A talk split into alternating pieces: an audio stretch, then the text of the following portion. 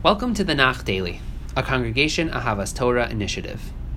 Over the weekend, we individually studied Prakim Zayin and Ches 7 and 8, and I want to give a very brief overview of the narrative in those Prakim so that we're all caught up and on the same page. There, Yehoshua dispatches a group of soldiers to conquer the relatively small city of Ai, but those soldiers were unable to do so. It's the first setback in Sefer Yehoshua. Yehoshua discovers that the reason for this failure in battle is because there was a member of the Jewish people named Achan who had taken spoils from Yericho from the previous battle, which you'll recall was strictly forbidden. We were not permitted to take the spoils of Yericho. Achan is then uh, seized and is killed, executed in front of all of the Jewish people, at which point Yehoshua hatches a, a much more elaborate scheme to conquer the city of Ai with many more soldiers this time, and was ultimately successful. Following that, the Jewish people gather on Har Grizim and Har Eval, as was prescribed by Moshe Rabbeinu in the Torah, and have what was a, a large Torah teaching, covenant affirming ceremony. That was the narrative of Prakim Zayin and Ches, two very rich prakim, which I encourage you, if you've not done so, to sit and read through. Take a few minutes. There's so much that goes on in these prakim, and I feel bad to not be able to give them a fuller treatment, but I leave that to you. Today, we will be discussing Perek Tes, which itself is a very juicy, fascinating, intriguing, rich Perek. It opens by telling us that the kings of Canaan, the various different kings living in Canaan, heard about Bnei Israel's victories over Yericho, over Ai. Presumably, they heard about other miraculous events that took place, and they form a coalition.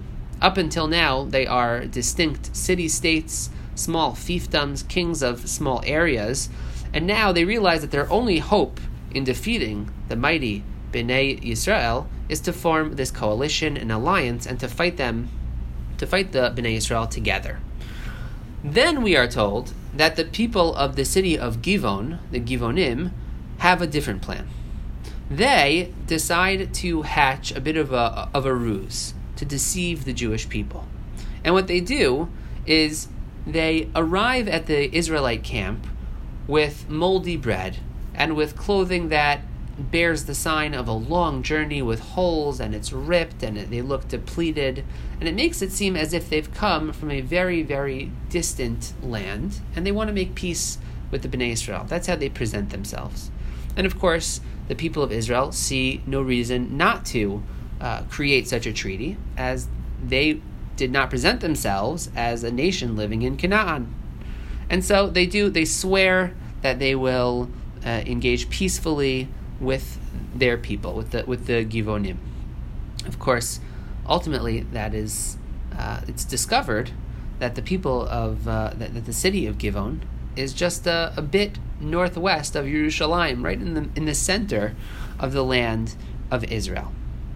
Despite the fact that the Bnei Israel discover this deceit, they ultimately decide to honor the vow that they made, the vow of peace, However, Yehoshua curses the Givonites, the Givonim, that they will forever be the laboring class uh, in Canaan. They'll be tasked with menial work like water carrying and wood chopping.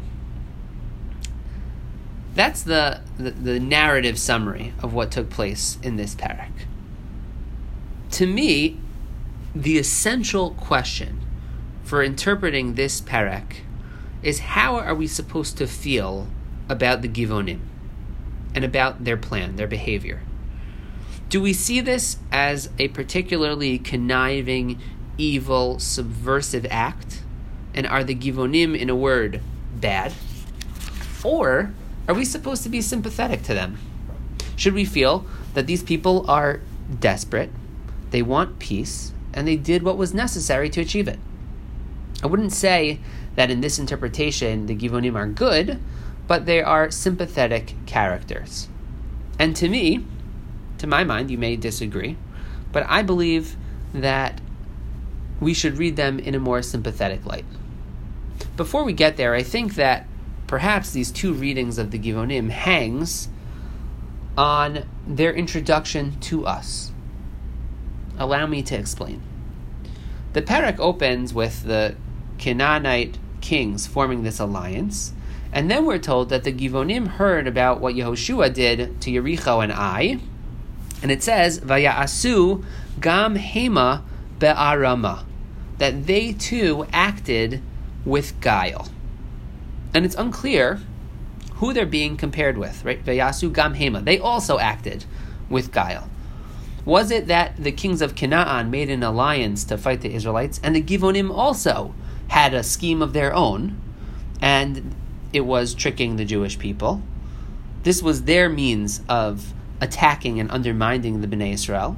And if you read Vayasu Gamhema as being a reference to the Canaanite king, so then this frames the Givonim as being bad. That's the negative, less charitable reading of the Givonim. Alternatively, we could say that Yehoshua acted with guile in the way that he fought Yericho and Ai, and the Givonim likewise acted with guile.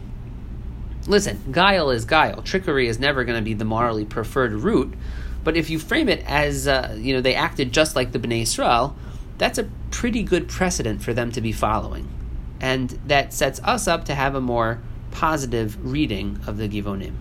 As I said, my tendency is to read them in the more positive light, and that's for a few reasons. Firstly, I think that the overall treatment of the Givonim in this parak is quite sympathetic.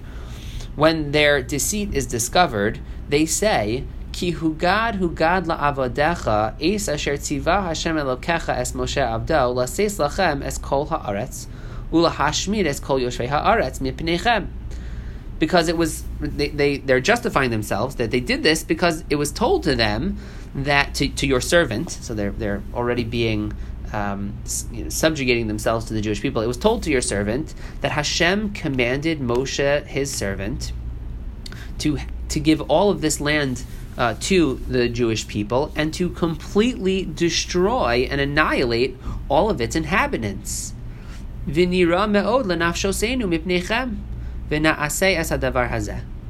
And, and we were incredibly frightened by your presence because of you. And so we did this thing. That's why we engaged in this trickery.